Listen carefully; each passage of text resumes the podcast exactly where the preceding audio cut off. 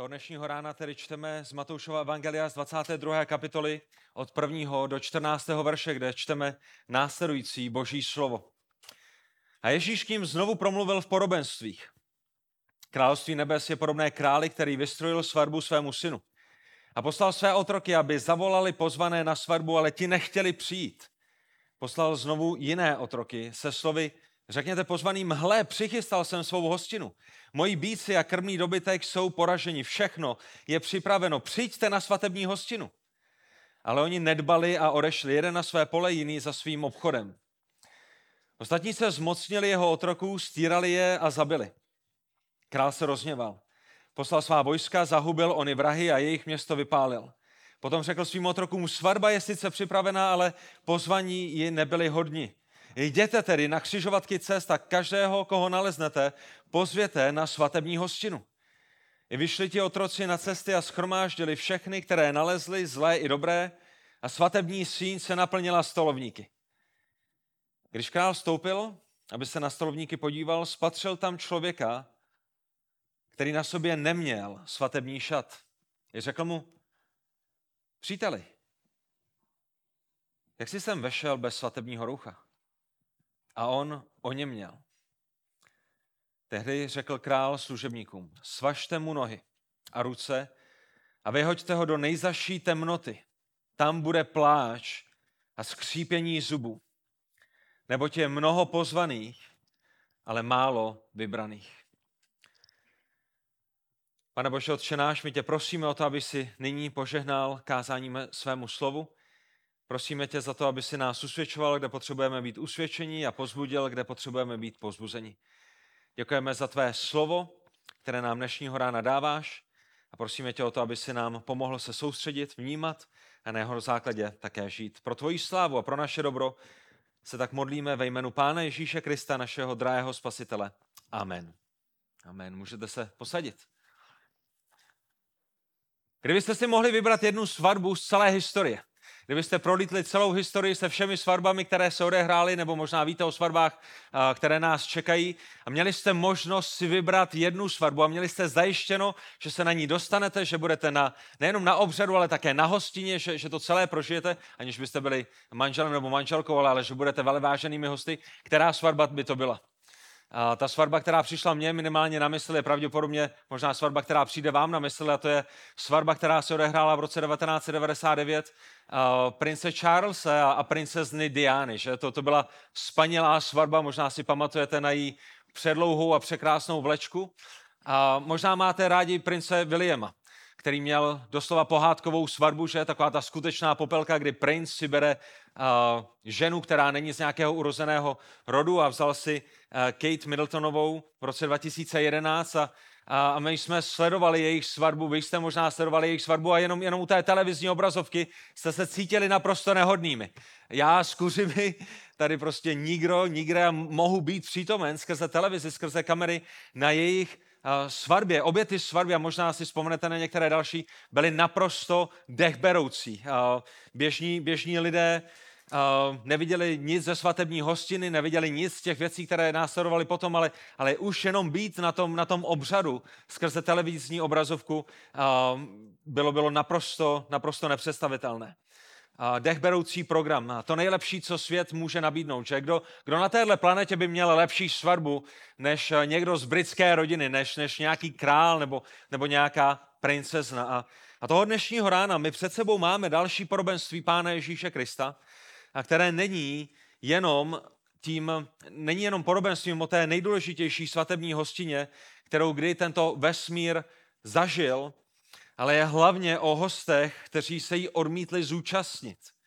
Jedná se o Ježíšovo třetí podobenství, kterým znovu vynáší soud nad izraelským národem a kterým znovu vynáší soud nad farizej. Možná máte nějaké přátele, možná máte nějaké známé, možná máte rodinné příslušníky, kteří znovu a znovu slyšeli evangelium Pána Ježíše Krista, kteří znovu a znovu slyšeli o milosti, kteří znovu a znovu slyšeli o tom, co pro ně Pán Ježíš vykonal a, a, a znovu a znovu nechtějí mít s Kristem nic společného. A možná si říkáte, co dalšího jim mám říct, jak dál jim mám svědčit a kam bych je mohl v písmu vzít. A, A, a toto podobenství a předchozí podobenství a to podobenství předtím jsou dobrými třemi podobenstvími, kam je můžete vzít, když vám dochází dech. Protože pán Ježíš je říká lidem, kteří ho odmítali, kteří žili v jeho přítomnosti, kteří viděli jeho zázraky, kteří slyšeli jeho slova, kteří, kteří nemohli spochybnit nic z toho, co, co dělal a co říkal, protože to bylo do očí bíjící a stejně ho odmítali. A pán Ježíš ve své dobrotě jim dává třetí podobenství k tomu, aby si uvědomili, co dělají a k tomu, aby nad nimi vynesl soud, protože jejich čas milosti vypršel. Když si vzpomenete na to, že Pán Ježíš je v božím chrámě, a je středa, dva dny předtím, než bude v pátek ukřižován na Golgatském kříži, kde zemře jako, jako, jako beránek boží, který snímá hřích světa, který umírá za všechny ty, které přišel vykoupit a zachránit. A, a v tenhle ten moment my čteme ve 22. kapitole v prvním verši, Ježíš k ním znovu promluvil v porobenstvích. Opět jim předkládá jedinečnou nebeskou pravdu, ilustrovanou na jednoduchém, ale úžasném pozemském příkladu. A, a tady je to další v sérii již třetí podobenství, které pán Ježíš v toho středečního dne předkládá. Říká, království nebes ve druhém verši je podobné králi, který vystrojil svatbu svému synu.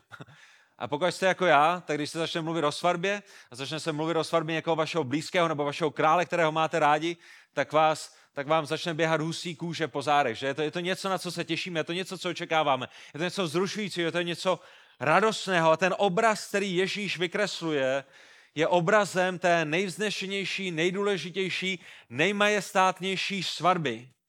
Pro toho nejdůležitějšího člověka, kterým je dědic královského trůnu. A tato svatba je, je vystrojená králem pro jeho vlastního syna. A je to svatba, kterou nepořádá nikdo jiný než král svému synu a bude to ta nejskvostnější, nejnádhernější svatba. Je to svatba, které by se nevyrovnaly ani svatby na Slovensku. Jsme tady vyrůstali v Čechách, v Praze, potom tady na Moravě a mysleli jsme si, že Češi a Moravani vědí, jak dělat svatby a pak přijedete na Slovensko, kde o půlnoci teprve krájí do dortu a potom začíná třetí večeře a čtvrtá večeře, ale, ale tahle ta svatba je ještě daleko velkolepější než jakákoliv svatba i na Slovensku, protože je minimálně týdenní záležitostí. V době a v kultuře Pána Ježíše Krista i obyčejné svatby obyčejných lidí mohly trvat i týden. Když přišlo na královskou svatbu, mohla trvat dva týdny, mohla trvat tři týdny bez přestání, kde, kde jedna hostina plynule přecházela v druhou hostinu. A můj tchán, když poprvé přijel do naší země a měl, měl první jídlo s mými rodiči, tak maminka uvařila polívku, přinesla polívku, on si dal polívku, maminka se ptala, jestli chce přidat, on si přidal po druhé, po třetí, po čtvrté, protože byl zvyklý ze své kultury, že když je polívka na oběd, to je to jediné, co je na oběd. A potom maminka přinesla kandlové přezolo, a pak maminka přinesla dezert a on už nemohla. To je to, co se odehrává na téhle svatbě, to je to, je to bez přestávky. Přijde jedno jídlo, vy se nadspete, přijde další jídlo, přijde další jídlo, do toho možná nějaká hudba, nějaká zábava, nějaké hry, nějaké obšťastnění a potom, potom další festival. Je to naprosto dech beroucí festival jídla, pití, zábavy, hudby, toho nejlepšího. A nejenom to, samozřejmě na té svatbě nejde jenom o tu zábavu, nejde jenom o to, abyste se nadspali, abyste se dobře najedli a, a dobře najedli, ale, ale je to svatba královského syna, korunního prince. A opět, jak byste se cítili, kdybyste se jenom na takovou svatbu měli koukat v televizi, že? Nejsme hodní, nejsme královští, nejsme, nejsme nějaká královská rodina, nejsme důležitými, nejsme bohatými. A tady král připravil hostinu pro mnoho, mnoho bezvýznamných a obyčejných lidí. A je zřejmé, že před dvěma tisíce lety, když jste chystali svatbu, že jste neměli ty výhody, které máte dnes, že? Dneska byste nachystali svatbu během týdne, zajedete do Globusu, zajedete do Makra, máte lednice, máte mrazáky a letadlem si můžete dovést borůvky z Japonska, můžete si dovést jahody, já nevím, kde, kde rostou jahody uprostřed, uprostřed zimy a když, když máte peníze, můžete mít všechno okamžitě nachystané, okamžitě přichystané, ale v době Pána Ježíše Krista tomu tak nebylo. A proto, když jste chystali svatbu, tak jste nejprve rozeslali pozvánky a řekli jste lidem, bude svatba. Ještě přesně nevíme kdy, ale, ale blíží se svatba, bude důležitá svatba.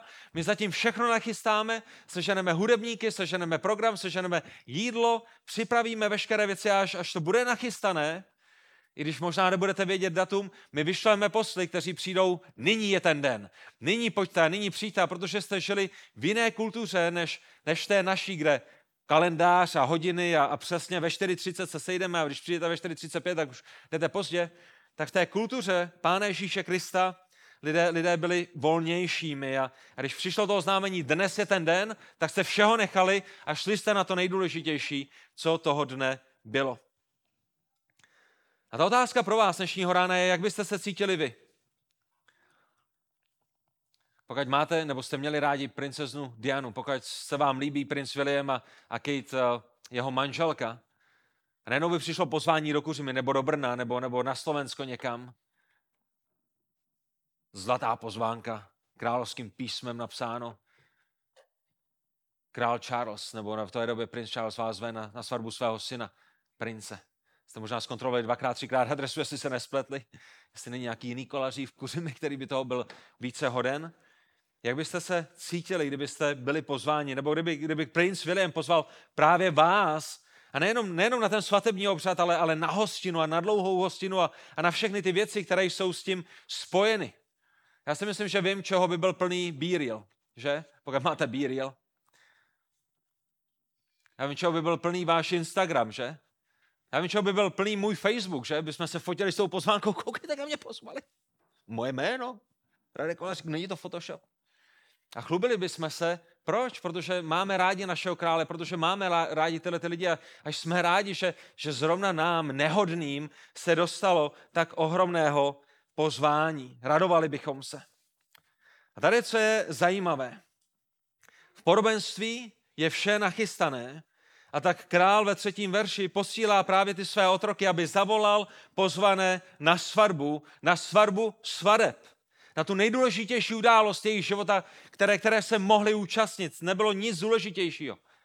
I ples jako Brno by byl nikde ve srovnání s touhletou svatbou. Je to svatba, na které vůbec neměli být ale na kterou mohou jít, protože jejich král je velkorysý, protože jejich král je milující, protože jejich král je dobrý a je štědrý a je laskavý. A protože je jejich králem a chce své, své lidi ze své země pozvat na tuto svatbu. A dávejte dobrý pozor.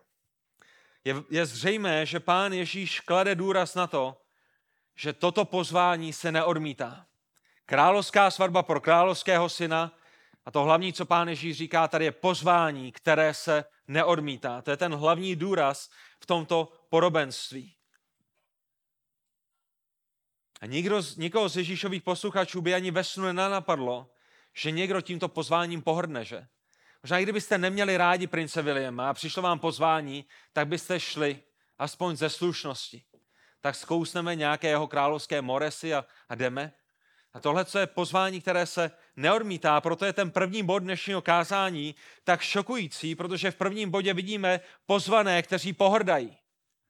Všechno je připravené. Otroci dorazili k lidem, kteří byli pozváni, oznámili, je čas jít, ale oni nechtěli ve třetím verši přijít. Je to šokující, je to kruté, je to, je to smutné, je to nepředstavitelné. Jaké, jaké pohrdnutí králem, který je zve, jaký výsměch jeho synu, jeho svatba se chystá a jaké opovržení královskou milostí, královskou dobrotou, královskou štědrostí a královskou láskou.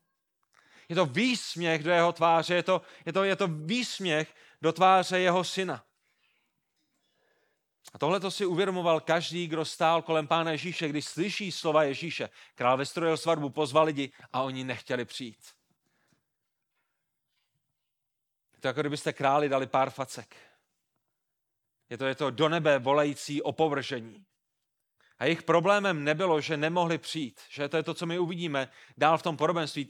Tím problémem není, nemůžeme přijít, tím problémem je, my nechceme přijít. My jsme občany tvého království, my každý den zažíváme dobrotu, kterou nám jako král dáváš a v ulicích, které si postavil, v domech, které si nám dal, v tom, že můžeme pracovat na poli, v tom, v tom že nám nedáváš velké daně. My každý den žijeme ve tvém království, užíváme si tvé výsady, které nám dáváš, ale my tě nemáme rádi. My chceme tvé dary, ale nechceme tebe. My si chceme dělat věci po svém, my nechceme přijít. Já si myslím, že je zřejmé, že král neměl povinnost je zvát. Že? Jaký král by měl povinnost zvát své podřízené nebo, nebo, nebo lidi ze svého království na svatbu svého syna? On jim nebyl zavázán, on jim něco nedlužil, že? Nebylo to, o, Radku, ty jsi mě pozval na svoji svatbu, tak já tě teď zvu na svatbu svého syna. On je pozval pro jejich dobro. A pozval je proto, aby prokázali lásku a úctu jejich synu. Ne kvůli něčemu, co bylo v nich, ne kvůli něčemu, co oni mu mohli nabídnout, ale protože on je měl rád a chtěl jejich dobro a protože chtěl, aby oni vyznali lásku, prokázali úctu jeho synu, aby jeho syn byl oslaven, aby jeho syn byl vyvýšen, aby on byl rozpoznán jako ten budoucí dědic, ale oni nechtěli přijít. To je přesně to, co jsme viděli před eh, dvěmi týdny, myslím, v tom předchozím podobenství o vinařích. Pamatujete? I tam král znovu poslal další otroky, když, když ti otroci na vinici nechtěli předat tu vinici a nechtěli nepředat vinici, ale předat tu úrodu vinice. A tak on v dobré naději poslal další otroky na vinici a zde v dobré naději prodlužuje svou milost, dává další šanci těmto již předem pozvaným hostům, je pomalým k hněvu, je schovývavým a je trpělivým. A možná se v jeho hlavě odehrává, zajisté se nad sebou zamyslí. Možná to byl jenom úlet. Možná, možná, možná tři týdny nespali. Možná, možná se zrovna pohárali se svojí ženou, tak řekli, nechceme jít na tvoji svatbu, dám jim druhou šanci. Budu trpělivým, budu pomalým hněvu, já je miluji, opravdu chci, aby přišli. Zajisté se nad sebou zamyslí, určitě nebudou tak hloupými a pošetilými, aby nepřišli a neměli radost z těch nejlepších věcí, aby neměli radost ze mě, aby neměli radost z mého syna. Zajisté se změní. A tak ve čtvrtém verši mi čteme, poslal znovu jiné otroky, sestovi řekněte pozvaným, hle, přichystal jsem svou hostinu, moji bíci a krmný dobytek jsou poraženi, všechno je připraveno, přijďte na svatební hostinu a všimněte si té dobroty tohoto krále, která, která na nás tříští, která na nás vytéká z těchto veršů. My tam čteme, že je to on, který všechno zajistil. On říká, já jsem všechno zajistil. Já jsem všechno připravil. Je to, je to má hostina, jsou to mý bíci, je to můj krmný dobytek, který jsem porazil a který jsem já nachystal. Já jsem do toho dal svůj čas, já jsem do toho dal svou energii, já jsem do toho vložil svůj majetek a, a, a to jediné, co vy musíte udělat je, potřebujete jenom přijít. Potřebujete jenom přijít, potřebujete dát čest mému synu a potřebujete přistoupit na ty, na ty pozvín, podmínky pozvání, jenom potřebujete přijít a radovat se že když někoho zvete ze sboru na oběd, že? Nechcete přijít neděli na oběd. Jak, jaká, je druhá, druhá, jaká je první věc, na kterou se vás zeptají, pokud zrovna můžou přijít? Co máme přinést? Mám přinést jídlo, mám přinést pití, mám přinést salem, mám přinést dezert. Co, co, co máme přinést? Díky moc za pozvání. Co máme přinést? A odpověď našeho krále je nic nenoste, já jsem všechno nachystal. Jediný, co přineste, jste vy. Přijďte, pojďte ke mně. Vy jenom musíte přijít, všechno je připraveno.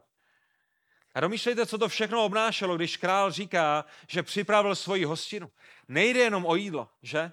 Jde, jde o služebnictvo, jde o kuchaře, jde, jde o hudebníky, které, které musel svolat. Musel nachystat místo a jídlo a pití a nocleh pro všechny ty hosty, pokud tam mají být týden, dva nebo tři, hudebníky a zábavu a služebnictvo a, a číšníky. Všechno je připravené. Vy jenom přijďte, vy jenom se radujte, vy jenom se veselte a prokažte úctu mému synu. Tím, že přijdete, tím, že se ukážete, tím, že se budete s námi radovat. A to slovo přijďte je, je láskyplné pozbuzení. Není to příkaz, je to láskyplné pozbuzení. Kdybyste viděli, co je nachystáno, kdybyste viděli moji lásku, ani bych vás nemusel prosit. Nenechte si ujít toto požehnání. Tady je jejich reakce v pátém verši.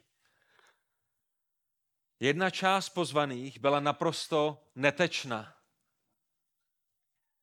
Odečteme na začátku pátého verše. Oni nedbali a odešli.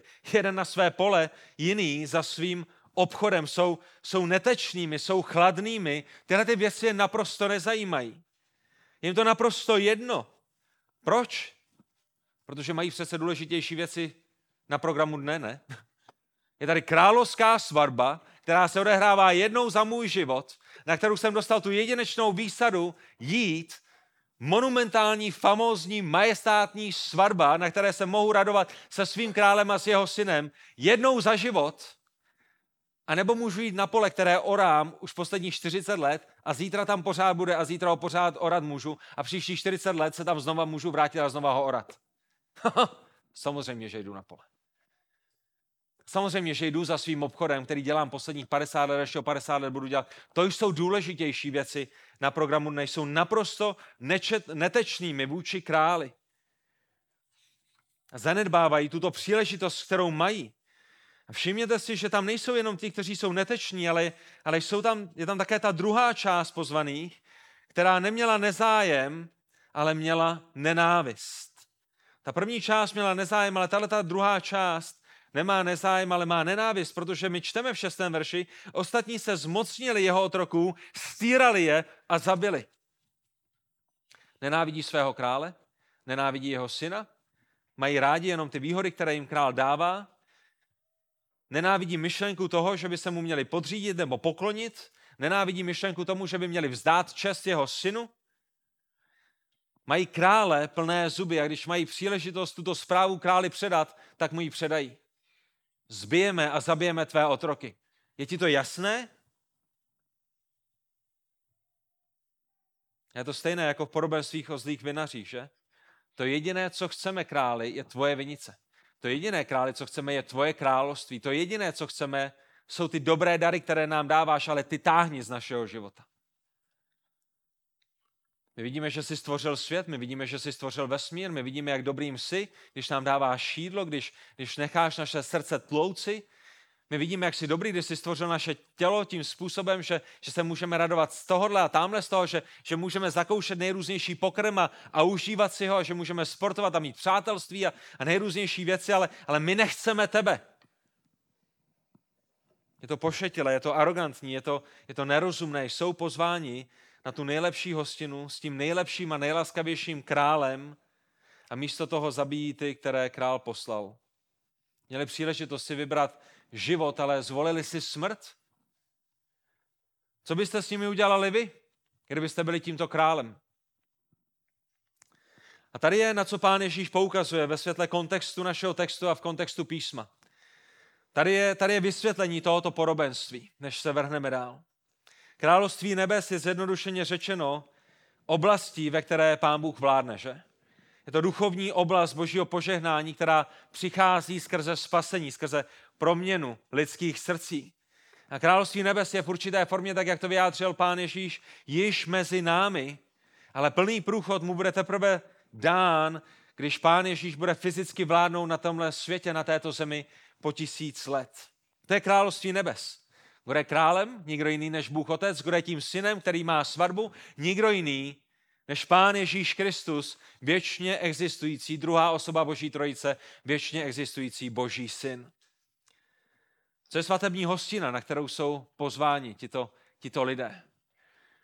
V té židovské kultuře, v židovském myšlení, i, i tak, jak o tom psal Talmud, byla svatební hostina spojena s příchodem Mesiáše.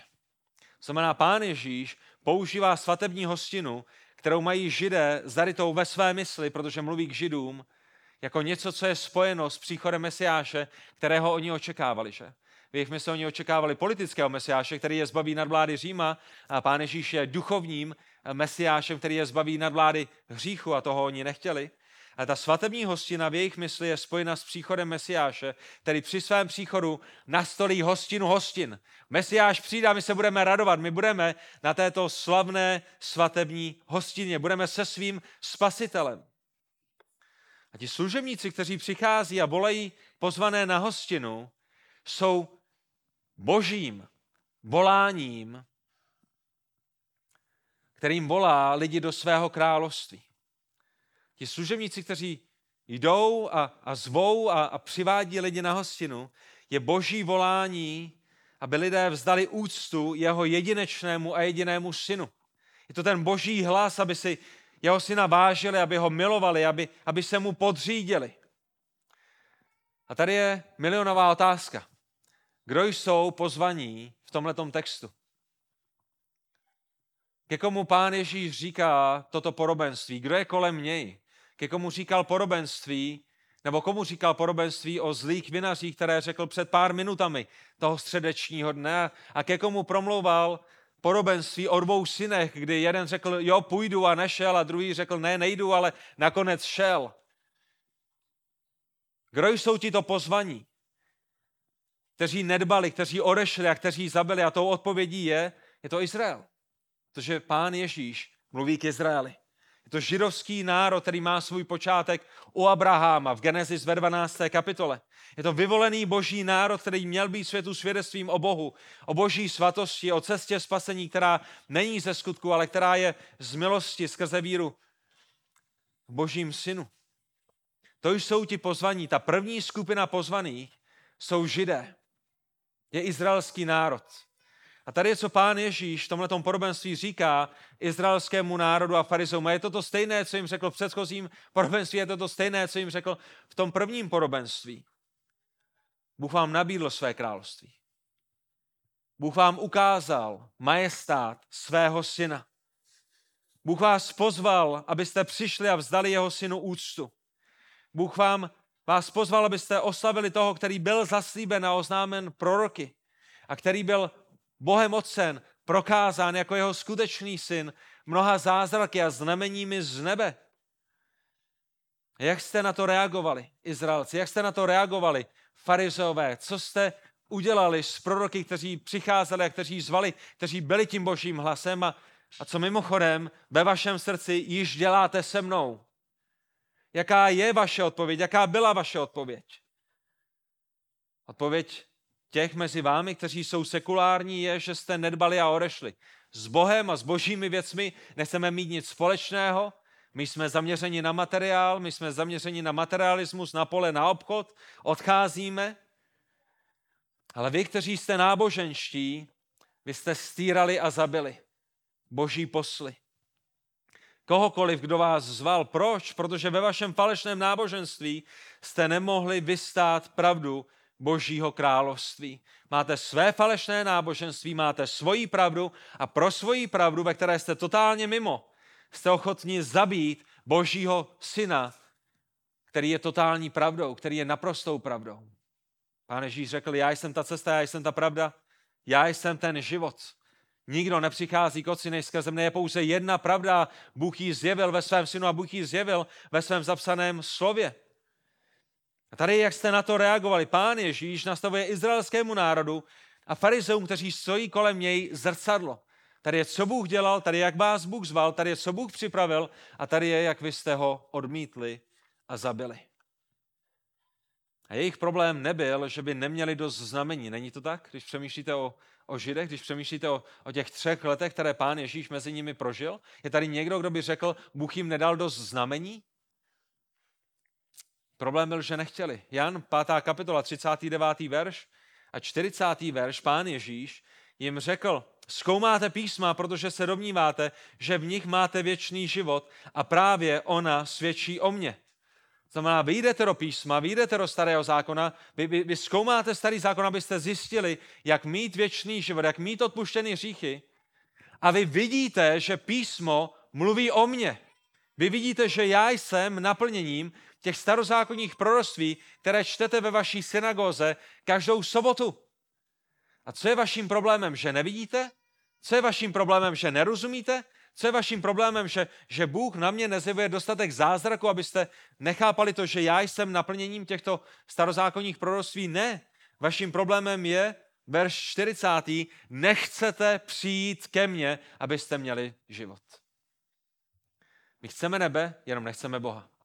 My chceme věčný život, jenom nechceme ten způsob, kterým Bůh dává věčný život, a to je podřízení se Ježíši Kristu. A tak pán Ježíš jim nyní ukazuje, co s nimi Bůh udělá. Pán Ježíš jim říká, vy jste zavrhli mne a nyní Bůh zavrhne vás. Je to to stejné, co bylo v podobenství o zlých vinařích, že?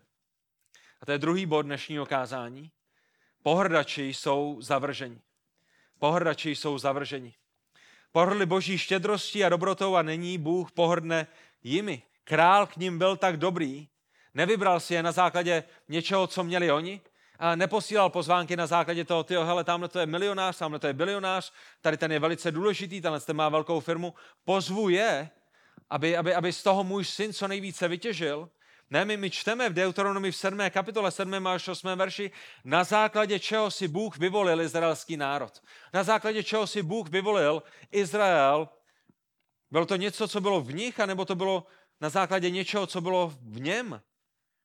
Deuteronomy 7.7. Ne proto, že byste byli početnější, nežli všechny národy k vám hospodin přilnul a vyvolil vás. Říká hospodin národů izraelskému národu.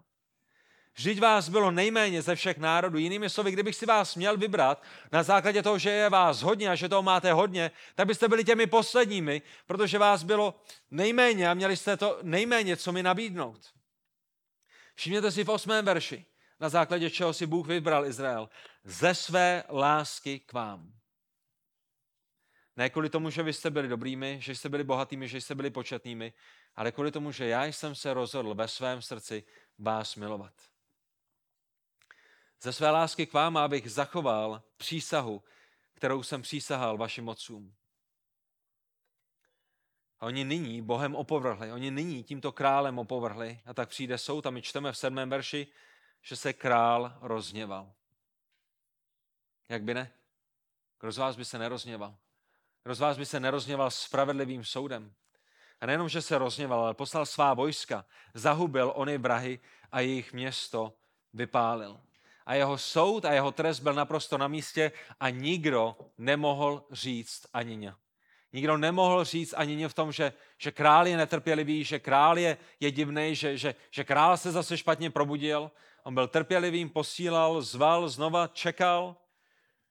A to, co zde vidíme, je, že boží trpělivost není nekonečná. A přátelé, dávejte dobrý pozor, protože někteří z vás i toho dnešního rána žijete tak, jako i kdyby Bůh, kdyby Bůh byl, když něj možná nevěříte, tak kdyby Bůh byl, tak zajisté je Bohem lásky. Zajisté je Bohem, jehož trpělivost je nekonečná, ale, ale zpráva, kterou nám zde Pán Ježíš předkládá, je, že když Boží trpělivost je ohromná, tak nekonečná není. I když Boží milost je ohromná, tak není nikdy nekončící. Bůh na konci všechny nespasí. Boží láska na konci nepřebije boží spravedlnost. Bůh je milostivý, Bůh je láska, Bůh je trpělivý. Ale jednoho dne jeho trpělivost a jeho milost budou u konce a přijde spravedlivý soud. A to je to, co vidíme v celém písmu a jedním, jedním z dobrých příkladů je, je příklad Noého, že? Pamatujete? Pán Bůh volal lidi k pokání mnoho, mnoho let. I v průběhu toho, co Noé stavěl 70 nebo 80 let archu, tak Noé volal lidi k pokání. A je dost možné, že, že ta doba, kdy, kdy Bůh skrze Noého volal lidi k tomu, aby, aby činili pokání, aby nastoupili do archy, mohla trvat 120, možná 110 nebo 120 let. A když lidé nepřišli, když se nepodřídili, tak to nebylo, že pán Bůh řekl, tak kašleme na to, já jsem si dělal srandu, hele, uděláme to jinak. Já vás mám moc rád. Ne, Bůh řekl, já vás miluji, tady je cesta záchrany, vy jste se rozhodli jít svojí cestou, dveře jsou zavřeny. A to je to, co se děje zde. Vy jste zabili mé služebníky, vy jste, vy jste je zbyli a zabili. Vy jste, vy, jste, vy jste zabili dokonce i mého syna, když jsem ho poslal na tu vinici, jste zabili i mého syna. Moje trpělivost je u konce. Ta dobrá zpráva pro nás je, že Ježíšovo porobenství v ten moment nekončí soudem. Ta dobrá zpráva je, že král má stále připravenou hostinu a, a jeho plánem je pozvat další, je pozvat jiné, je pozvat další skupinu. A my i zde uprostřed toho spravedlivého božího trestu jedné skupiny vidíme boží dobrotu, když zve na hostinu skupinu druhou, skupinu odlišnou. A to je ta třetí věc, které chci, abyste si všimli v osmém verši, že jsou zde noví hosté, kteří jsou pozváni. Potom, co první skupina nepřišla, potom, co první skupina opovrhla, potom, co první skupina je srovnána se zemí a jejich město je vypálené. A mimochodem pán Ježíš, když mluvil o tom vypálení jejich města, tak dost možná mluví o trestu, který přijde za 40 let po jeho ukřižování na Jeruzalém, kdy generál, římský generál Titus přijde a město dobije a srovná ho se zemí a, a spálí ho a zabije možná milion 100 tisíc židů, 1 milion a 100 tisíc židů Izraelců. To je dost možná, co pán Ježíš má na mysli, soud se přiblížil a opravdu to neskončí jenom u toho podobenství, ale, ale bude vylit boží hněv na toto město a na tento chrám. Tak uprostřed této beznaděje pro Izrael je naděj pro pohany. Protože jsou zde noví hosté, kteří jsou pozváni. V osmém verši my čteme, král potom řekl svým otrokům, svorba je sice připravena, ale pozvání, pozvaní jí nebyli hodni. A opět, svatba je připravena se vším všudy. Nebuďte jako já, nemyslete pouze na jídlo, ale, ale vžijte se do toho kontextu, ve kterém je pán Ježíš. Král je připraven vás přijmout. Syn je připraven vás vykoupit. Duch svatý je připraven vás posvětit.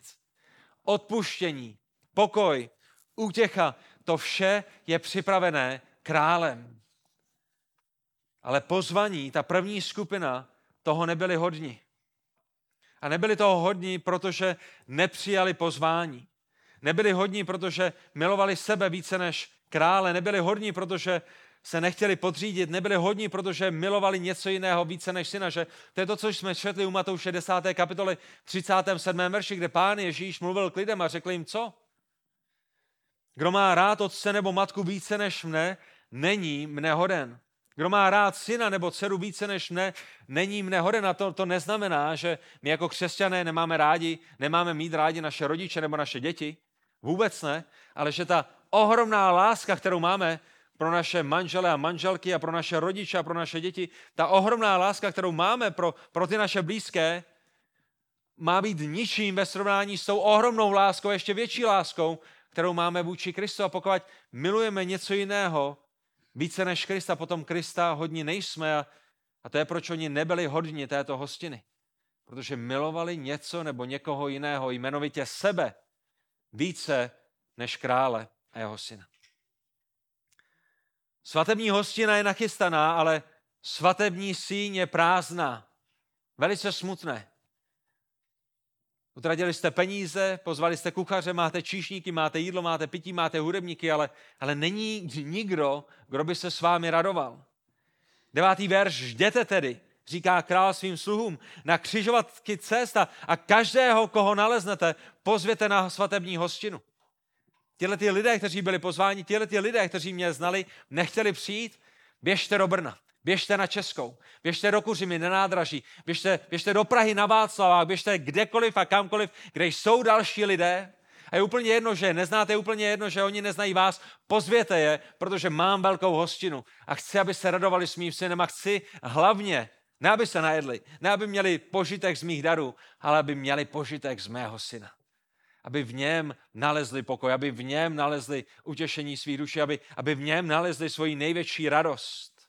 Pozvěte nové hosty, pozvěte novou skupinu, která je odlišná od té první skupiny, protože ta první skupina je odříznutá, je mrtvá, je, je, je, je potrestaná, jejich město je vypálené.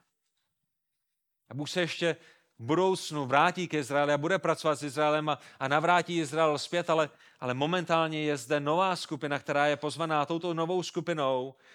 Jsou nové, jiné ovce, o kterých pán Ježíš mluví v Janovi 10. kapitole 16. verši, když, když říká žid, židům, Izraelcům kolem sebe, mám ještě jiné ovce, které nejsou z tohoto ovčince, které nejsou etnickým Izraelem. A i ty musím přivést. Uslyší můj hlas a bude jedno stádo a jeden pastýř a těmito jinými ovci, o kterých pán Ježíš mluví, není nikdo jiný než vy a já, pohane. Nevěrnost Izraele byla součástí božího svrchovaného plánu k tomu, aby mohl spasit pohany. Aby mohl pán Bůh ustanovit církev, která má svůj počátek v den letnic. Římanům 11.11. 11, apoštol Pavel, žid z židů, farizej z farizeů, říká, což klopítli proto, aby padli, míněno Izrael? Naprosto ne. Ale jejich proviněním se, dostali, se dostalo záchrany pohanům, aby to zbudilo jejich žárlivost. Znamená, božím plánu bylo povolat Izrael. Pán Bůh věděl, že Izrael nepřijme božího syna, ale poslouží to k tomu, že je dá na vedlejší kolej a, a přijde a osloví pohany a povolá pohany a spasí pohany a, a aby, aby povolal ovce, které jsou z jiného ovčince. Aby se dostalo záchrany pohanům. A pán Bůh si to použije, že i skrze záchranu pohanů zbudí žárlivost Izraele a jednoho dne spasí i Izrael. A všimněte si toho, jaké lidi schromáždil v desátém verši. I vyšli ti otroci na cesty a schromáždili všechny, které nalezli. A, a tady jsou ty dvě důležitá slova. Schromáždili zlé i dobré. A tohle to jsou velice pozbudivá slova pro vás i pro mne. V jakém smyslu otroci schromáždili a pozvali a přivedli zlé i dobré? To, co pán Ježíš má na mysli, je, že přivedli všechny od slušných až po hulváty.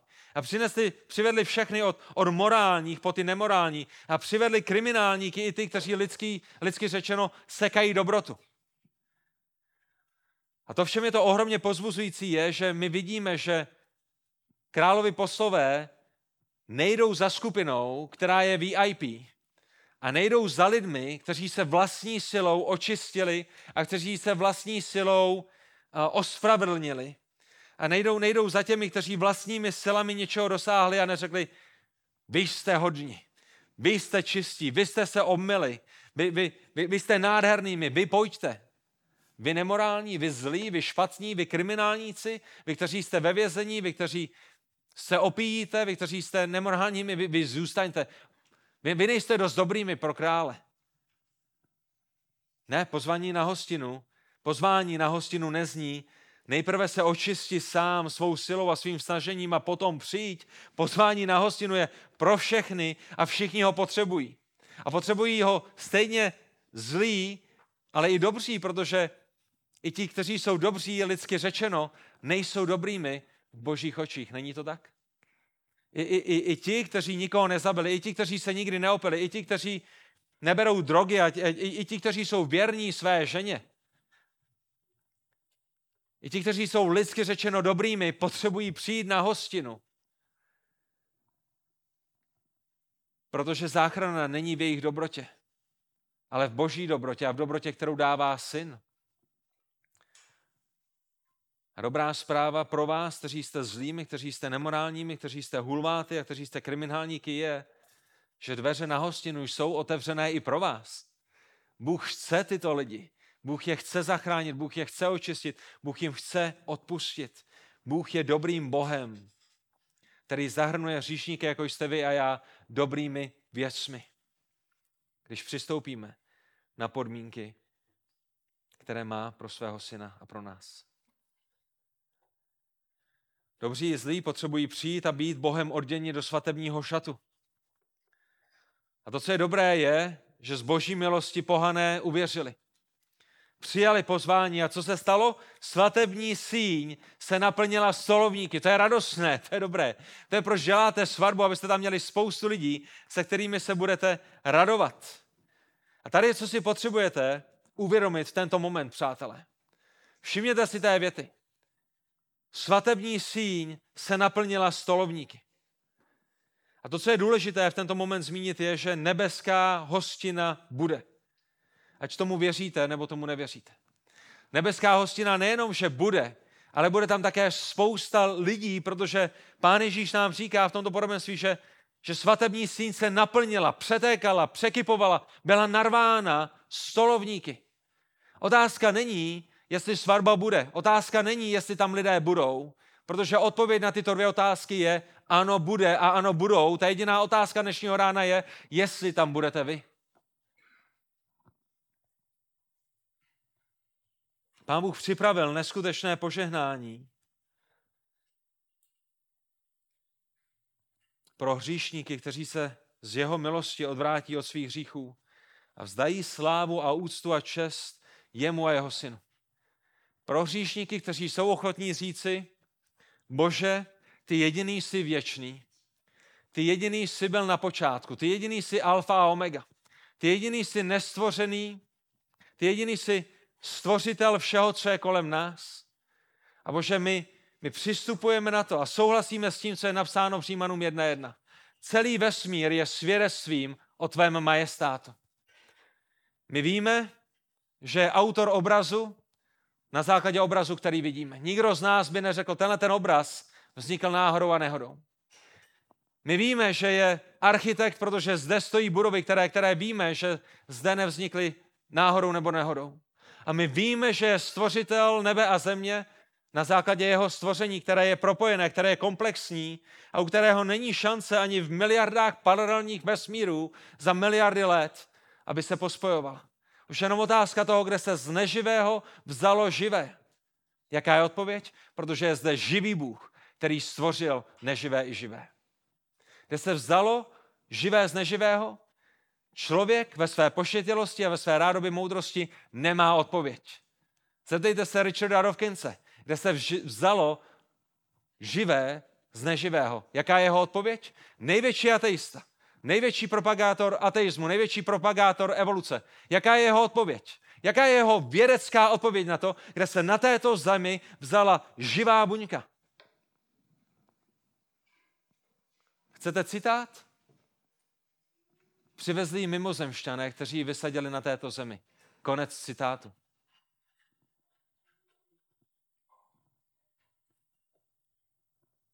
A my jsme jenom přesunuli problém živého z neživého na jinou planetu. Ale pořád jsme neodpověděli na otázku, kde se vzalo živé. Odpověď Božího slova je, je zde živý Bůh, který je všemohoucí, který je stvořitelem nebe i země, který v šesti dnech stvořil všechno, co je kolem nás a otisky jeho stvořitelských prstů vidíme v celém stvoření. Hostina bude. Bude plná lidí. Otázkou je, jestli na ní budete vy.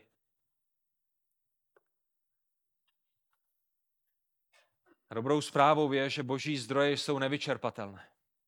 Dobrou zprávou je, že Pán Bůh neříká, prvních sto, kteří přijdou, beru, a potom mi dojdou sedadla, potom mi dojde jídlo a potom to musíme uzavřít. Pán Bůh má místo pro úplně všechny, kteří chtějí přijít. Není nikdo, kdo by se nevešel, není nikdo, pro koho by nebylo místo. Všichni, kdo přistoupí na jeho podmínky, budou nasyceni, budou oblečeni a budou se s ním radovat.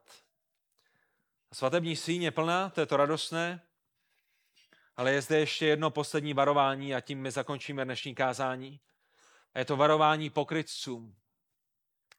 Za čtvrté, pokrytci budou odhaleni. My čteme, když se síň naplnila a byla plná stolovníků, že král vstoupil v 11. verši, aby se na stolovníky podíval a spatřil tam člověka, který na sobě neměl svatební šat. A je zřejmé, že pokud jdete na svatbu, že máte přijít ve svatebním. Není to tak? Možná si nevemete kravatu, možná si nevemete sako, ale, ale rozumíte tomu, nejdu kydat hnůj. Rozumíte tomu, nejdu na pole. Rozumíte tomu, nejdu do Kauflandu. Jdu na svatbu. Bude tam nevěsta, která bude v bílém, bude tam ženich, budou tam kytky, budou tam, bude to slavnost, budeme se radovat. Jdu na svatbu a musím mít ve svatebním. A pokud jdete na královskou svatbu, tak se to očekává dvakrát. Ale na téhle svatbě je člověk, který neměl svatební šat, i když byl mezi svatebčany. A ve 12. verši král přišel za ním a říká mu příteli. Jak jsi sem vešel bez svatebního roucha? A všimněte si několika věcí závěrem. To, že nemá svatební roucho, je problém. Protože král očekává, že ho mít bude a on ho nemá. Je sice na správném místě, ale je očividné, že není jedním z těch lidí, že? Je tam, ale není jedním z nich. To je to, co nám Pán Ježíš říká. Všimněte si také, že nikdo jiný si toho nevšiml. Že není nikdo jiný, kdo by za něm šel a řekl, hele, nemáš svatební roucho, nemůžeš tady být jako král. A to nám dost možná naznačuje, že, že to svatební roucho, o kterém zde král mluví, se týká srdce. Něčeho, co primárně vidí pouze král. Co je tím svatebním rouchem, o kterém je zde řeč? Já si myslím, že je jim spravedlnost.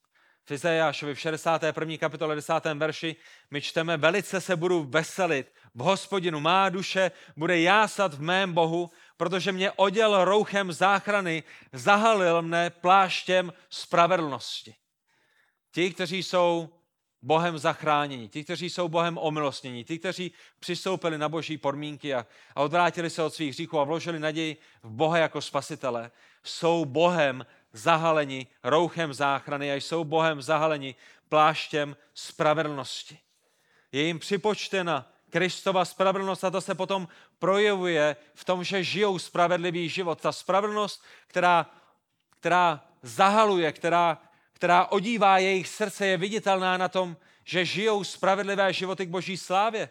Ve zjevení v 19. kapitole 7. až 8. verši my čteme Radujme se a jásníme a vzdejme mu slávu, protože přišla svatba Beránkova.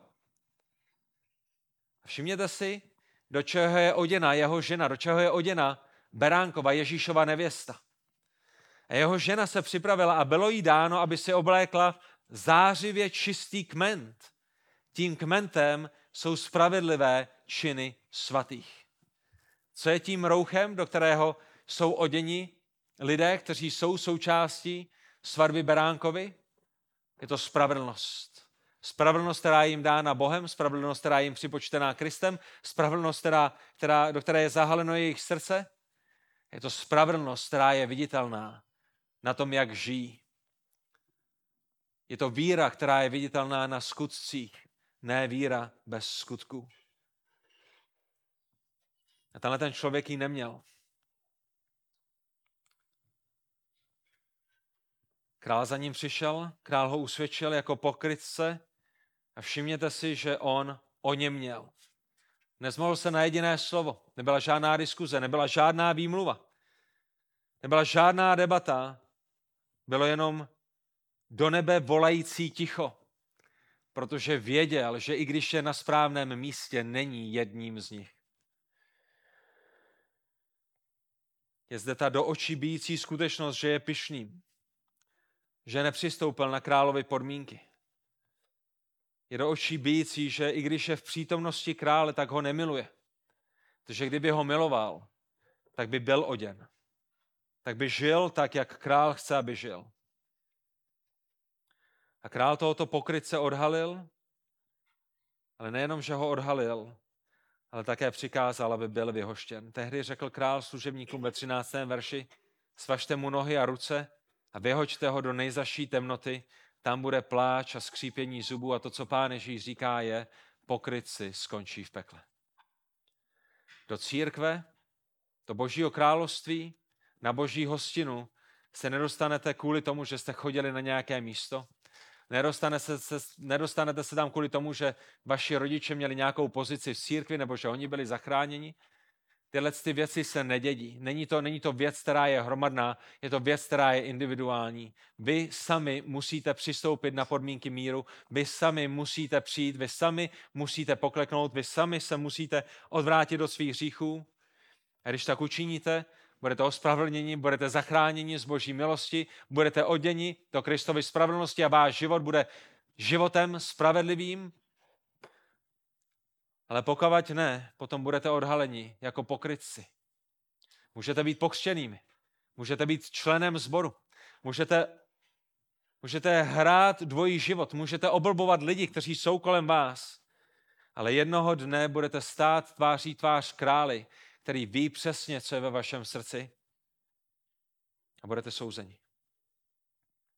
Takže pokrytci nevejdou do Božího království.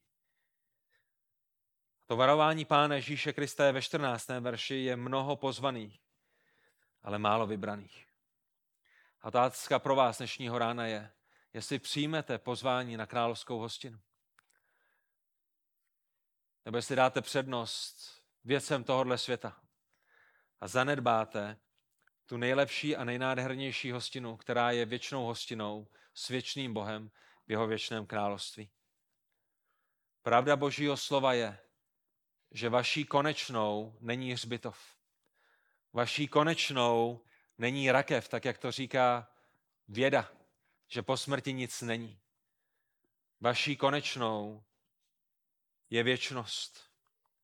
A vy buď budete na svatbě, anebo budete ve věčném odloučení od Boha v místě, kterému se říká peklo.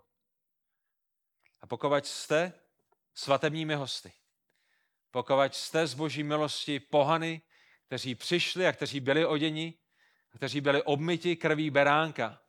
Pokud je to ta nebeská hostina, na kterou se těšíme, která přijde a která bude a na které budeme s naším spasitelem, jak to potom musí ovlivnit každý den našich životů na této zemi. Není to tak? Protože my se netěšíme pouze na nějakou pomíjející svatbu tohohle člověka nebo tamhle toho člověka, my se těšíme na svatbu svadeb s naším spasitelem a pánem. A k jeho slávě, pro dobro, které on nám prokázal, chceme prožít zbytky našich životů na této zemi. Není to tak? A nejenom to, my chceme být stejně věrnými služebníky, jako byli královští služebníci, kteří šli na, na dálnice a na křižovatky i do uliček a, a do postranních uliček a do slepých ulic. Proč? Aby zvali další na svatební hostinu, která je připravená Bohem Otcem pro jeho syna. Aby mnoho dalších lidí mohlo sedět u nohou Ježíšových a mohlo být spaseno na věčnost. A taky ve světle těchto věcí my si chceme vzít ponaučení z té věrnosti božích služebníků, a chceme jít v jejich šlepích a k boží slávě a pro dobro našich blízkých chceme být stejně věrnými. A možná tohle podobenství nebo podobenství předtím je něčím, co můžeme sdílet s lidmi, abychom jim ukázali na boží dobrotu, ale také na ten trest, který čeká všechny ty, kteří Bohem pohrdají. Amen. Amen.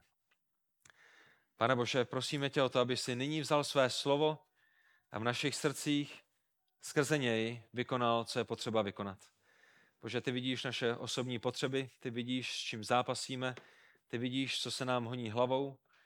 Bože, my tě prosíme o to, aby se tvé slovo nevrátilo s prázdnou a děkujeme, že tvé slovo se nevrátí s prázdnou a prosíme tě o to, Bože, aby, aby tvé slovo dnešního dne nezatvrdilo srdce, ale aby, aby zlomilo tvrdá srdce, aby je obměkčilo, aby si aby si zazářil světlem Evangelia do životů každého jednoho z nás, tak jak potřebujeme.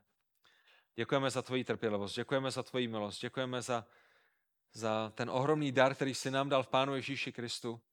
Pomož nám se z něho radovat každý den a v něm nalezat naše největší potěšení a na základě toho, že ty jsi nás z milosti vykoupil, žít v poslušnosti spravedlivé životy.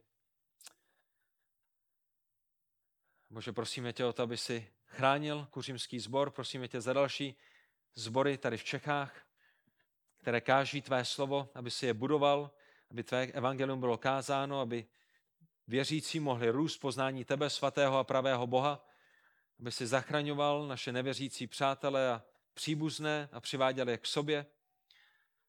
A Bože, prosíme tě o to, aby si nám pomáhal žít ve světle svatby, která přichází.